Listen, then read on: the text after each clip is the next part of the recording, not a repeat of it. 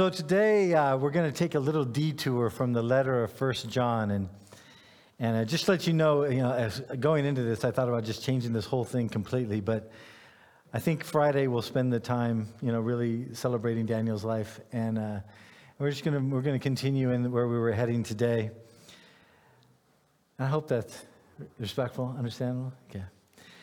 So we're going to take this little detour from the, the uh, scriptures that we're going through in First John to answer some of the questions that last week's sermon brought to the forefront. Because if you remember last week, as we went through the letter of First John, now this is the letter of First John, not the Gospel of John, but the letter, uh, he talks a lot about keeping commands. And he says this Everyone that believes that Christ, Jesus is the Christ, is born of God.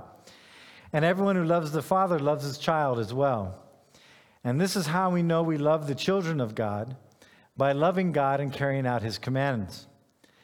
This is love for God, a very definitive statement here. This is love for God, to obey his commands. And his commands are not burdensome, they're not heavy. For everyone born of God overcomes the world. This is the victory that has overcome the world, even our faith. And as we looked at the Gospel of John from last week, if you remember, we saw the context of this was that keeping the commands of God is within the context of unity with God. It's not an external command, like the Old Testament were these external commands trying to keep our, our sinful nature in check. Do not steal, do not murder, do not commit adultery, do not, do not. But the, but the commands of Christ, as he talks about it when we went through the Gospel of John, if you remember, we looked at chapter 13 and 14, and I encourage you to read 15 and 16. We understand, we find out that the context of keeping commands are with the unity of God through the power of the Holy Spirit, which is called the counselor. Jesus calls him the counselor. And by being in unity with the Holy Spirit, we are then in unity with the purposes and the priorities of God. And it's within this context of unity within the purposes and priorities of God that we are told to keep his commands. And this is why he says in this, in this letter, First John, the commands are not burdensome because we are in unity with what God wants.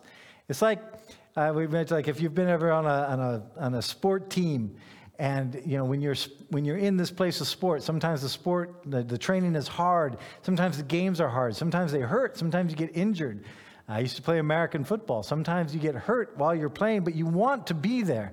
You want to be there, even though it's hard, because you're in unity with the purpose of your team. And that's a very, you know, very uh, kind of pale way of, of, of explaining what it means to be in this unity with God, that his purposes for this, for people, for all of creation, become our purposes, become our priorities. And no matter how much it might hurt, we will want to be there. That's why keeping those commands are not burdensome. And his main command was to love one another. If you look in John 15, uh, now this is the Gospel of John. This unity within with Christ through the power of the Holy Spirit and this unity within his purposes and priorities is how Jesus defines friendship with him. He says this He says, You are my friends if you do as I command. Now, if you took that without any kind of context, that sounds manipulative. You know, if you, if you do what I command, then you're my friend. But, that's, but if you understand the context, as he goes on to explain the context, I no longer call you servants because a servant does not know his master's business. In other words, a servant doesn't know the master's priorities, the servant doesn't know what the master's purposes are. He says, But I have called you friends. For everything I've learned from my Father, I've made known to you. You know God's priorities, you know His purposes. I've made it known to you. This is, makes you friends. It's within this context you keep His commands. You did not choose me, but I chose you and appoint you to go to bear fruit, fruit that will last. Then the Father will give you whatever you ask in my name. Again, this, these are these passages about prayer. Whatever you ask in my name, I'll do for you that Christians struggle with because they don't understand the context is within this unity and purpose of God. If you're within unity with God through the Holy Spirit, then the purposes and priorities of God will be your purposes and priorities. And you'll know what those purposes and priorities are, you, you'll know it better, anyways. And you can ask for it, and because you're within that will of God, He will He'll respond to that. This is why when you pray for the Ferrari, it probably doesn't come because that's not within that unity and the purposes and plans of God. You know, even though you might get some folks to agree, hey, let's all agree on this. And then he says, This is my command love each other. Again, the, the real command of Christ is that command of love, to be in this connection with Christ, but also a connection with one another. And that power of the church is found in this love. It's a love that's defined by God. Again, we talked about this last week, so we're not going to take a lot of time to be on that. So if you want, if you didn't if you didn't hear the sermon last week, it's online. You can you can take a look at that because that gives context to today. So we talked about this last week. We talked about what it means being unity, the love, but then these questions came up. Because this is just the reality that we live in. If we have this shared Holy Spirit, and if we have this unity of love, then why are Christians ununified around the world and sometimes even within churches? Why do churches fight and split? Why? If we have the same Holy Spirit. What does it mean if I have no passion for God's plan or I feel like I'm not in step with what I'm told I should be passionate about? A lot of people go around feeling like they're bad Christians because they don't have the same passion for a certain work in the kingdom that someone else has, and they compare themselves to that person. They go, Why can't I have that passion? And then a very personal one for all of us why do I still sin if I'm in unity with God through His Holy Spirit? Why do I still sin, fall away? So I'm going to share with you my understanding in this today. And if you think differently, that's fine. But, uh, but this is, you know, I've been soaked in the word and the whole church thing and people and all that and, and God's spirit. Uh, probably not as much as I should, but, uh, you know, I'd, I'd want to be in that as well for over 30 years. And so I kind of have a perspective on this and I'd like to share it with you. But before I do so, I want to share a story with you that some of you have heard before.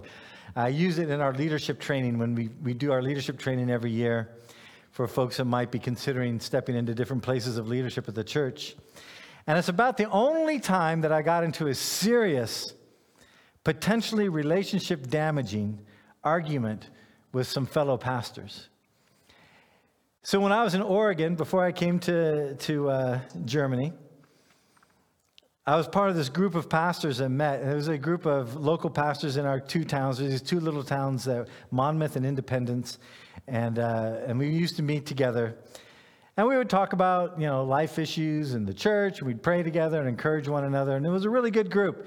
And we had our theological differences within the group. You had people that believed you could lose your salvation. You had people believed once saved, always saved. You had people that were much more Pentecostal uh, than others. You had people that, that weren't Pentecostal. They were even cessationists, that these things no longer exist. You had people that were into the predestination. Everything is Calvinistic, predestination. You had people who believed in free will, and that was their main. But we didn't argue about these things. We would discuss these things fairly often. You know, just kind of like a, like a, like especially if one of us was working on a sermon, like, well, what about this passage? How do you guys see this kind of thing? And we would disagree all the time on stuff. Uh, but it never got contentious. But one day it got contentious, it got heated. And to make a long story short, because we have a lot of ground to cover today, one of the pastors came, came to the group and he shared a story that a visiting missionary had shared in his church. And it was a, a meaningful, impactful, true story that this missionary shared. And I can't remember what most of the story was about because I have a tendency to get distracted when I feel like the facts are off a little bit. And what distracted me from this story, and it was meaningful, I wish I could tell you what it was, what it was but I can't. Can't remember because I fixated on this thing. He, he told the story, and it's centered around a pineapple tree growing in the center of a village. Some of you kind of know what the problem with this story is, don't you? And I did. Some of you might not. But uh, I grew up in, in West Africa. I grew up in Ghana. I had pineapples growing in my yard. Uh, I've been to Honduras. I've seen pineapple fields. And I can tell you definitively pineapples do not grow on trees. This, there is no such thing as this picture. I had to make this picture. And so when the, when the pastor finished with the story, one of our, our my brothers said, you know, he, it was an inspiring little story. And he said, I might use that in my, my sermon this week. And I just, I, I, you know, I probably should have just shut up, but I couldn't. I just like, well, the only problem with that story is pineapples don't grow on trees. And it could be that the pastor didn't misunderstood the missionary. Maybe it was a pineapple, little pineapple field in the middle of the village or little pineapple bushes. Certainly not a pineapple tree. But this set off quite a ruckus among us. The guy who told the story insisted that pineapples do grow on trees. And for me to say otherwise was to call this missionary a liar. And who am I to call this missionary a liar? And I wasn't saying he was lying. I was just saying pineapples don't grow on trees. You know, maybe it was a field, like I said, maybe it was a bush. Uh, and, I tried to explain how pineapples grow. And this is how they grow. That little top part that's kind of this little bush there, you cut that part off, you plant it, and that little bush will become will grow, and then the stalk comes out of the middle, the little pineapple's on top of that. That's why if you look at the bottom of a pineapple, there's that little round place, that's where the stalk is. And you can cut this, this crown into four bits and you can spread it out, but it doesn't grow on a tree. It's more like a bush that grows. And so I was trying to explain this, but it was getting nowhere. It was a lot of anger. Then finally, one of the other pastors chimed up. And he took a deep breath and he said, Listen, Jeff's right.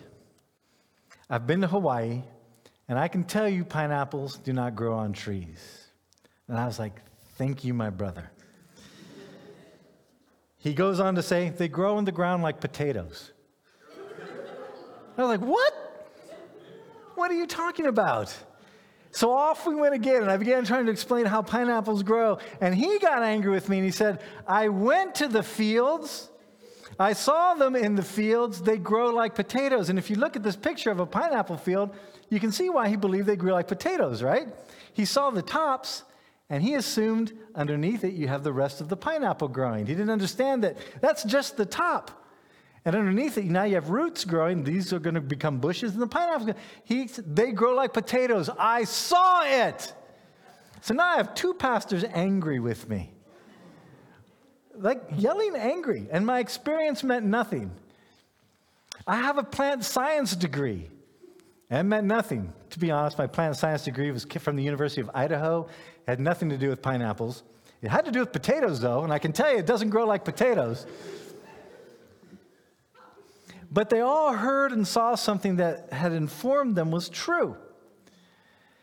And so, you know, I went home and I put together this presentation on how pineapples grew and, and was going to show it at our next meeting, but no one wanted to see it, obviously. They're just like, just let it go. It's like, you let it go. but I learned something from that incident, and I've thought about it a lot since, and I still think about it. You see, the fact is, we see this world, all of us see this world through kind of different sets of lenses. If you think of like a lens of a glasses or the lens of a camera, we all see the world through these lenses, and how the world is, that experience of truth flows through those lenses into our life. And the lenses are things like things we've been taught, or our parents, what they taught us, or our lack of parents. If you came from a household you didn't have a, two parents there, that affects you past successes and failures, uh, people whose opinions we value. The pastor, he valued the opinion of this missionary, uh, life experience. There's all kinds of different lenses. And even though we're often affected by the same sorts of things, like everyone here is affected by somehow your family. It could be a positive, it could be a negative. It could be your family was, was present, your family was absent. But we all are here. We're not here by uh, any particular uh, you know, miracle. We're all born into this earth. We all have a family. But we all have a different experience with that family. And we all have different sets of experiences. IBCD, we're a very international church. You have people that have come from all over the world. And you take all these different lenses and you begin to stack them, and that's how we view the world. We view the world through all these filters around us. And some of those things that we understand, some of these things we're completely unaware of. Some of the things we understand and they're bad, and, we, and we, we, try and get help with it. We try and talk to therapists, or we, we pray, or we have counseling, or whatever. But there's many things we're completely unaware of. We don't even know that we don't know. And this pineapple story is kind of an interesting, you know, example. The one pastor who was passionate that pineapples grew like potatoes. I don't know how long he kept that little bit of information in his head. He had visited Hawaii years before and brought back the information in his head that pineapples grow on the ground like potatoes. Now, fortunately, this isn't necessarily a life altering kind of information or misunderstanding. It doesn't really matter to most of us how pineapples grow. But it was interesting that when that bit of truth, that was pretty inconsequential, right, to his overall life, when that truth was challenged, he pushed back and he pushed back hard because a truth that he believed he had witnessed was being challenged. And when I challenged without meaning to, but when I challenged the one pastor interpreter, I was challenging the integrity of the missionary. And again, I don't even know, maybe the missionary told the story about a field and the pastor heard it as a tree. I don't know. But when that was being challenged, they pushed back hard because it was challenging their worldview somehow. And we're all like this. Every single one of us are like this. Every single one of us has a filter through which we see the world that is very unique to ourselves because no one has had the same amount of experiences in the same way. And understand, I'm not saying truth is relative. In this pineapple story, it is scientifically proven again and again and again how they grow. Truth is not relative, but what we think is true can sometimes be subject to how we view the world. And sometimes what we think is true is not true. So you're with me so far, right? So, this is the best case scenario because now the real problem comes. This whole thing is made much more complicated than we can even get our heads around because every single one of the lenses through which we understand the world around us has been affected to its very fundamental core by sin. Everything has been affected by sin. Every person that you have ever loved, and helped shape your life was themselves a person affected by sin. Your sweet Oma, you know, that, that made cookies for you and, and cared for you, she was a sinner. And she was affected by sin. The teachers you most admired in, your, in growing up were sinners, people affected by sin. Your mentors were people affected by sin. My you, seminary professors who were so dear to my heart and were so encouraging and I so admire and still do, they were affected by sin. They just were. It wasn't, it wasn't because they were particular, they just were. Your pastors are all affected by sin. The system of government under which you were raised, be it democracy, be it uh, capitalism, be it socialism, some of you grew up uh, under even communist systems. All those were put together and governed by people affected by sin. Your coaches were sinners. Your friends are and were sinners. Our economics are contrived by sinners. Creation itself is affected by sin. Sin is a big deal. It is a big deal. It's something that we don't really get our minds around. We, all, we kind of carry a simplistic understanding of sin in our lives. We often confine sin as to being us acting out in ways we're not supposed to act. Do this, don't do that. That's how we think about sin, but sin is much deeper than that. It's much deeper than we shouldn't gossip or we shouldn't lie.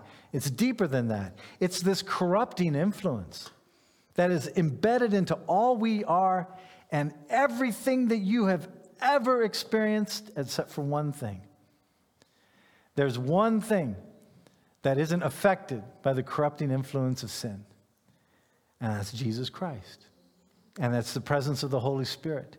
And that's like a ray of pure light that comes into our lives. And this is the power of the presence of the Holy Spirit in the life of the Christian, because it is the one thing that we experience that hasn't somehow been affected by sin. In fact, Jesus and who he is in our lives and the Holy Spirit, it's the only thing that we will ever experience not somehow affected. And in fact, creation is affected. If you read in the book of Romans, uh, Paul writes this he says, The creation waits in eager expectation for the sons of God to be revealed. For creation was subjected to frustration And that frustration was the frustration of sin. It's a fallen world. When we rebelled against God as God's pre ultimate creation of humanity, male and female, He created us in the image of God. When we rejected God, when we went against God, it, there was a trickle down effect that affects the entire world. And that's what He talks about. The creation was subjected to frustration, not by its own choice. You know, the animals in the world didn't decide if they were going to rebel against God, we did but by the will of the one who subjected it. In hope that the creation itself will be liberated from its bondage to decay and brought into the glorious freedom of the children of God. We know that the whole creation has been groaning as in the pains of childbirth right up to the present time. Not only so, but we ourselves, who have the first fruits of the Spirit, groan inwardly as we, await, as we wait eagerly for our adoption as sons, the redemption of our bodies. So we have this you have this creation, and we as believers in Christ are kind of, kind of the firstborn of redemption, but it hasn't all happened yet. There's this, there's this idea you see throughout the scripture already, but not yet. We're already counted as righteous because of what Jesus has done. But we have not entered into the fullness of what that means yet. Now, there's going to come a time that there's this Bible talks about a general resurrection where those who are in Christ will rise again and we'll no longer be subjected to the power of sin. We'll no longer be subjected to a world that attacks us from every direction. And so we will be free from that. But right now, we are in the midst of this. And this is just Christianity 101. And it blows my mind how people who are supposed to be intelligent people, if you, you watch on YouTube and other things, they will say, Well, I just don't believe in a good God because the world around us keeps trying to kill us. You have earthquakes, you have volcanoes, you have tsunamis, you have all these things that are going on. It's like, well, we don't live in a perfect world. We live in a world that is fundamentally corrupted by sin. And this whole creation is under, under this corrupting power. And everything that you are as a person, everything you are physically, everything you are spiritually, everything you are emotionally, everything you are intellectually, everything you are creatively, creatively is all affected by this. And that's why if you look, there's some, uh, I'm always amazed at, I'm amazed at human beings. I'm amazed at how beautiful and creative they can be. But have you noticed too that within that beautiful ability to create, we can be really dark sometimes and we can be very much create music and art and things which are very disturbing and against God. And we feel it in a deeper way than almost anything because there's that power of God, it's that creative aspect we have, but it's twisted. And it's used in a way that doesn't glorify God. And we can feel it. Especially if you're a believer, you watch, you see something and you're just like, I don't want to continue in this. And very few people really have a true appreciation about the pervasive impact of sin. People will look at these questions and you say, well, sin is the problem. They go, that's a simplistic answer. But believing that sin is simplistic is part of the problem. Sin is not simplistic. Most of the sin that impacts your life, you have no idea it's actually impacting your life. The, one, the sin that you ask for forgiveness when you ask Jesus Christ to forgive you your sin, and maybe some of you have experienced, when you ask Christ to forgive you your sin, sometimes you weren't, you know, you had some ideas what, the, what those sins were you were involved in, but it was later as you continued to walk in Christ, as other things were revealed, you know, like the Holy Spirit began to say, you need to work on this. And you're like, well, I didn't realize that was a problem. And the Holy Spirit's like, yeah, you didn't realize it was a problem. Now you're growing, you're maturing, you do. You need to work on that. You know, oftentimes people who have struggled with, uh, uh, having a temper or, or anger issues or, or jealousy issues. You know, things that they didn't recognize was even a sin in their life until after they grow in Christ, those things become revealed to them. But what we also don't seem to get our understanding and, and get as deep as we should get into our understanding is that you're not just affected by your sin. You're affected by every human being who has put input into the world which is sinful. Every single person, this whole world is affected by humans who are fallen, who are created in the image of God, and who can bring input into the world. And some of that is some pretty horrible stuff. And people say, why are there wars? Why is there social injustice? Why is there poverty? Why are we trying to kill each other all the time? Because we're a sinful people. We all are. Some recognize that, most don't. And even those who claim to be Christians very often don't recognize all the places they put input. And I'm not standing up here saying, I've got me all figured out. There's, probably, there's places that I am sure I still put the input of sin into the world that I'm either unaware of or sometimes I am aware of it and I do it anyway. And so we're affected by each other. And one, this is just a little Jeff thought. This may not be true, so you can take this or leave it. But sometimes I think the reason why the world just seems to be getting crazier and crazier and crazier, and truth is getting further and further just out there, is because as we have more and more people, there's more and more sin. And it just makes things more and more crazy and corrupt. But the point is, we're hammered in ways that we understand by sin, and we're hammered in ways that we don't understand and we're unaware of.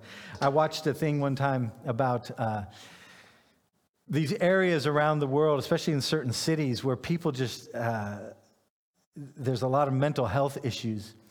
And one of the theories behind it, because they had a person go with this, this uh, sonic detector, that in some areas of cities, in particular cities, there's a, there is a, a, tremendous amount of noise that we can't hear. It's at, a, it's at a frequency that we can't hear.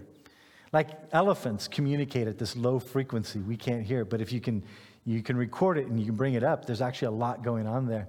And there's one guy in this, this report was in this area that had a lot of you know people struggled with like mental illness and things like that he recorded at this low frequency and then he brought it up to a frequency we could hear and the decibels just went off the scale but our our ears can't hear it, but our brains respond to it as if we're sitting next to this almost like airplane engine noise that our ears can't perceive, but our bodies can. And it just kind of made me realize this is kind of what sin is like a lot of times.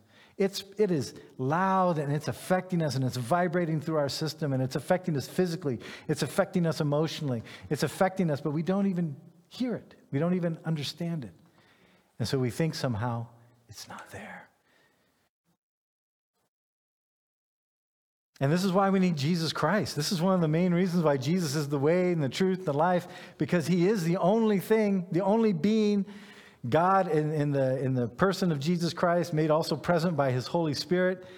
This is the only thing that is not affected by sin. This is why Jesus is the way, the truth, the life. No one comes to the Father except by him, because he's the only thing the only, the only one who's not affected by this. And so he's like a ray of light that comes into our lives and sheds hope into our lives. But it's like a little spotlight. There's like there's places in our lives that remain in darkness because we're not even aware of it. It's hard for us to deal with things that we're not aware of. And so we can seek to die to self. This is why the scripture talks all the time about death to self and life in Christ. We need to get this self that wants to cooperate with sin, when the Bible says the flesh, the spirit is willing, but the flesh is weak, what it means by the flesh isn't this meat that's on our bones. It's our flesh is this part of ourselves that wants to cooperate with sin. It's more comfortable cooperating with the devil it knows. But we have the spirit given to us by God that wants to cooperate with God, and there's a struggle that we all go through because there is this deep part of us that finds its comfort in the devil we know. And this is why we're told we have to die to ourselves. We have to die to ourselves. We have to die to ourselves. And we, and we have this symbolized in all kinds of different ways throughout the, through, through the church. You know, baptism is a symbol of death to self, life in Christ. Uh, Paul talks about being crucified with Christ. I no longer live, but Christ lives in me. Communion is a, is a symbol of death to self by participating in the death of Christ so that we can participate in the risen uh, uncorrupt, you know, risen body of Christ, a risen life of Christ. All these symbols are telling us the same thing over and over again that we need to get our bodies, our minds, our spirits, everything about us that is corrupted by sin has to go to the wayside so that we can live new in Christ. And that's why it's important to have the Holy Spirit within us so that we can live in this new way. But here's another little Jeff thought, and you can take this or leave this part. I believe that when we were created in the image of God, we were created to be very strong spiritual beings. We might not think of ourselves as very strong, but you look at what humanity is able to do. We do some pretty profound things as human beings profound art, profound science, profound uh, feats of architecture. We do some crazy things. And we've gone to, you know, we've, we've sent stuff to other planets. What other animal has come anywhere close to doing what humanity has done? As far as we know, none. And I think that this strength is something that that contends with the Spirit of God.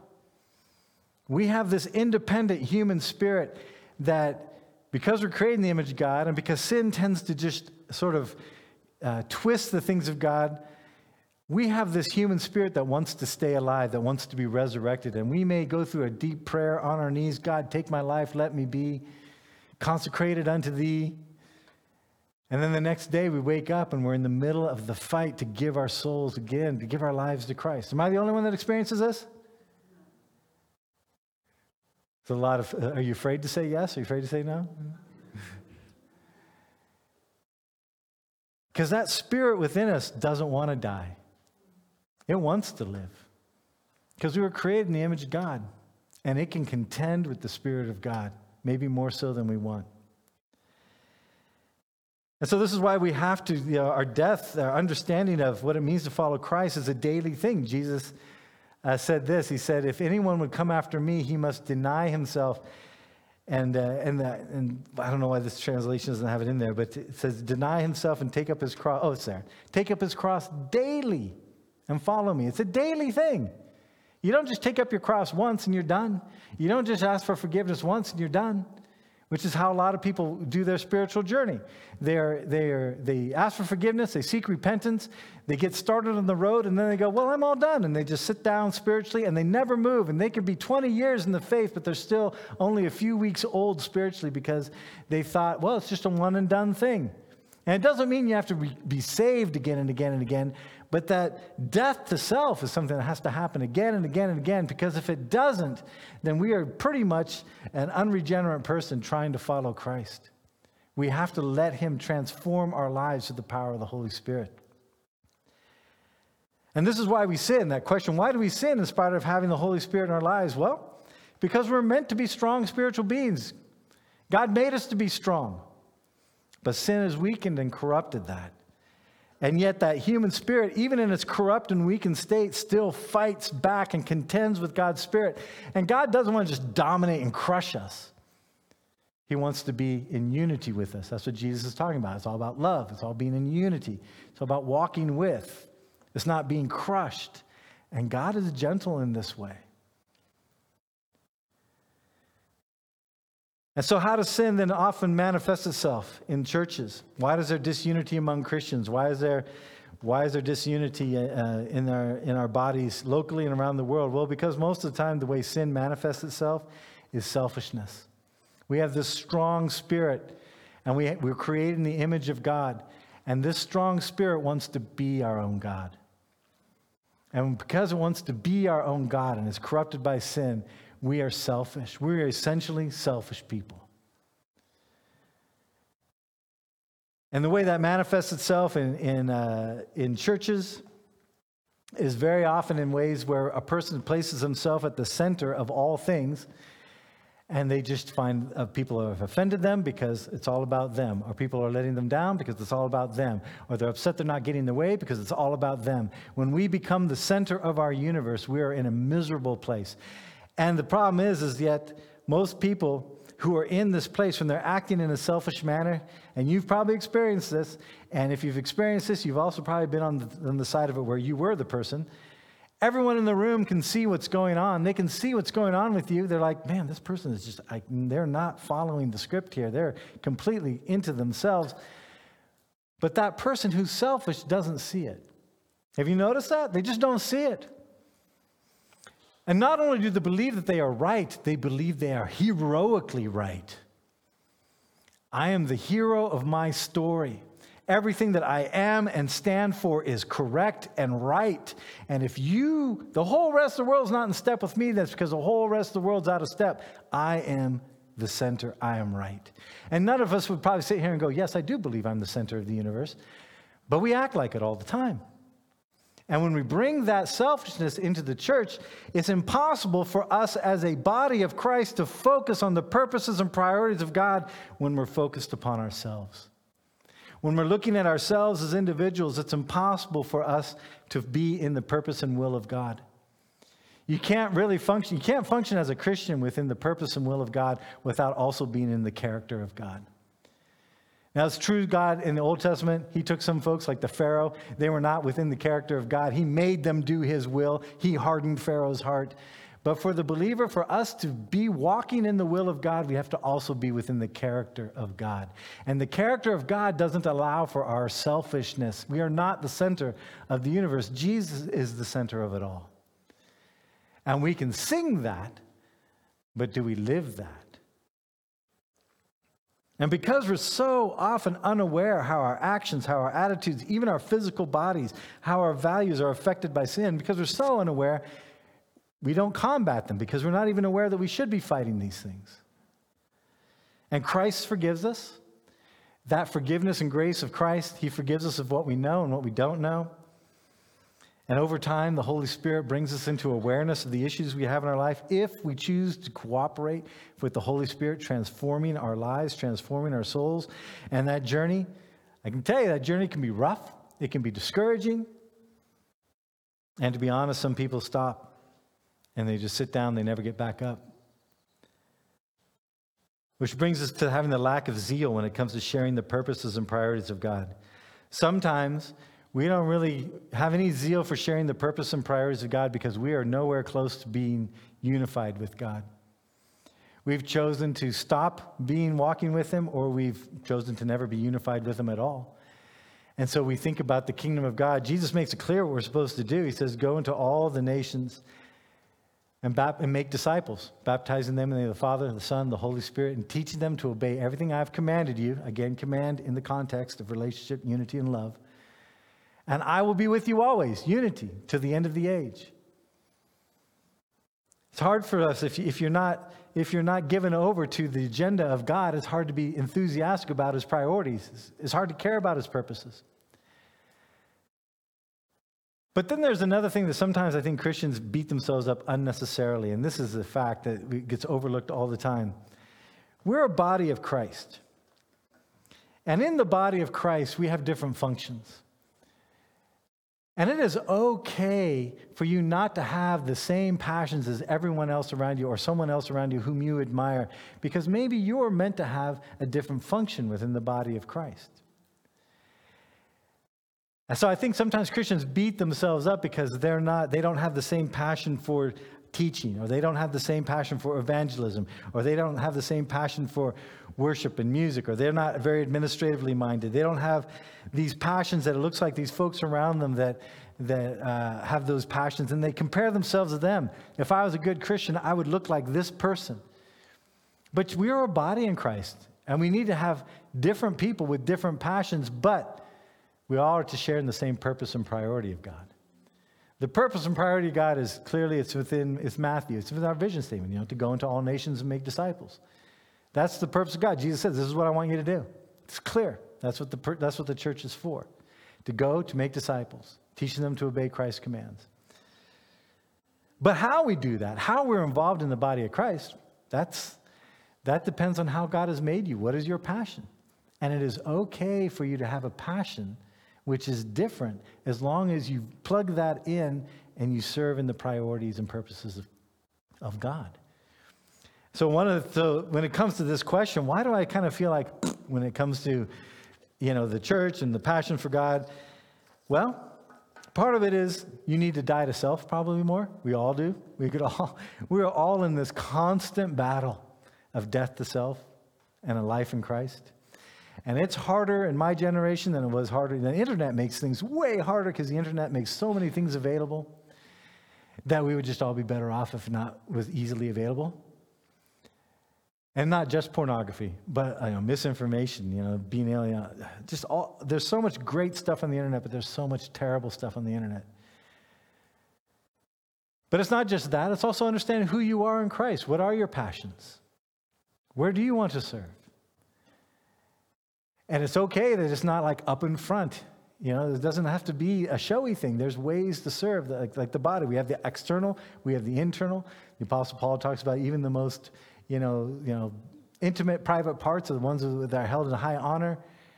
You know, there's lots of ways to serve. So, what is that passion?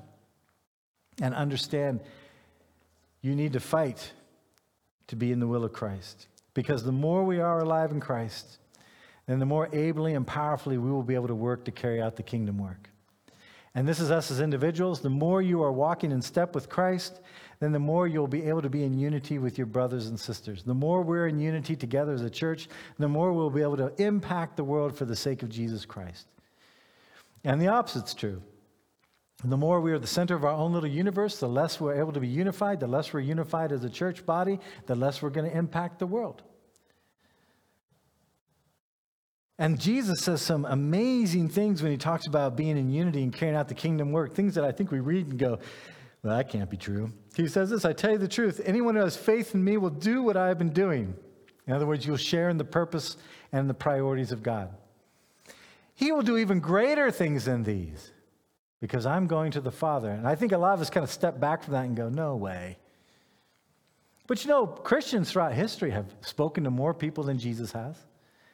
They've been involved in, in, in movements which have impacted a wider uh, geographical area for the sake of the gospel than happened in Jesus. Jesus has spent most of his time in about a 50 kilometer radius his entire life.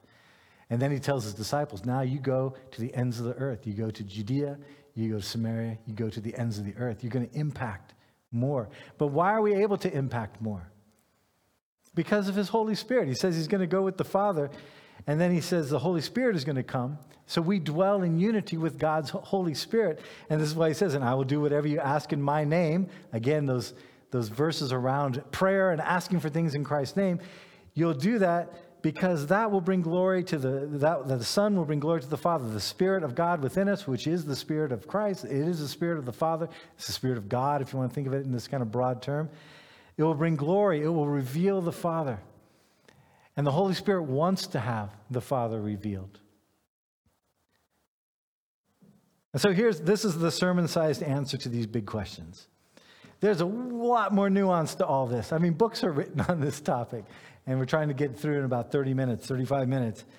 And that's all the time we have for today. But I want this take home message to be this. And, I, and it's probably it's something I, I don't want you to mourn over, but it's something I want you to be aware of. And that is sin affects your life more than you give it credit for, more than you realize. It's in your way, physically, spiritually, emotionally, intellectually, even creatively, more than you realize.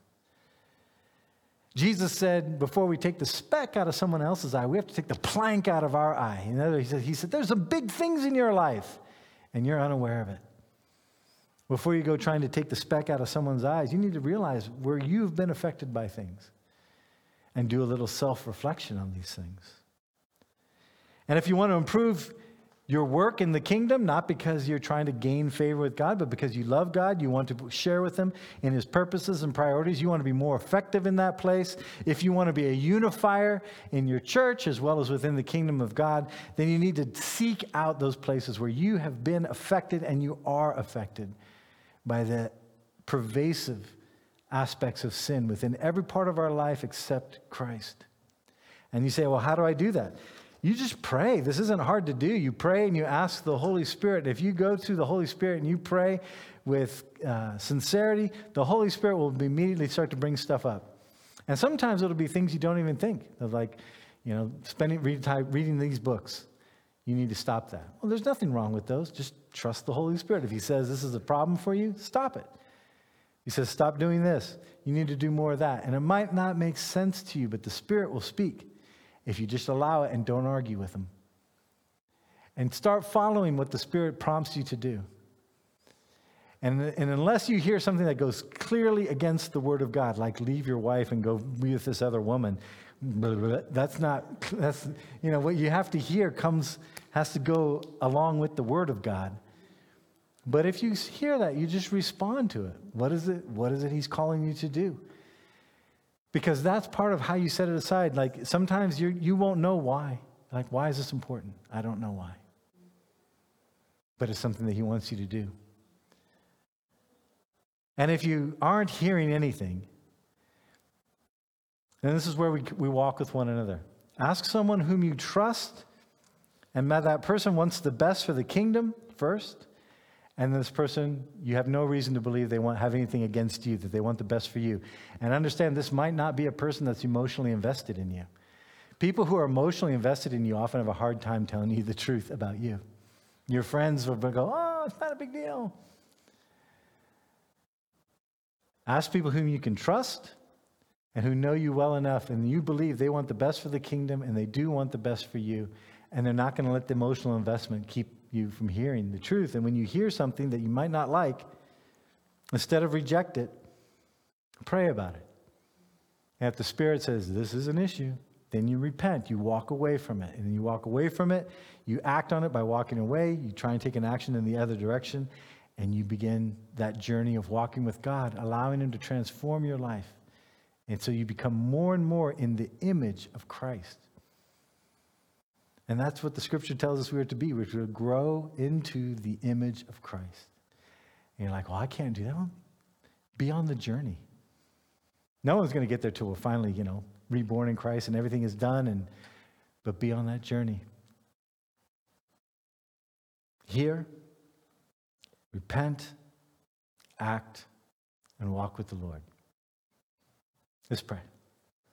Father God, thank you for your, for your word, and we thank you for your Holy Spirit. And Father, I think the Holy Spirit is probably something that a lot of us, myself included, need to understand more deeply. We all need to know you more deeply. We all need to walk with you in this place uh, more deeply. And Father, we pray that as we uh, continue in this time together, that and as we go through the next upcoming weeks, and just as we are as people, as family of Christ, but also as individuals with relationship with you, God, that that you will make us aware of the places of sin in our lives and help us to set them aside so we can glorify you.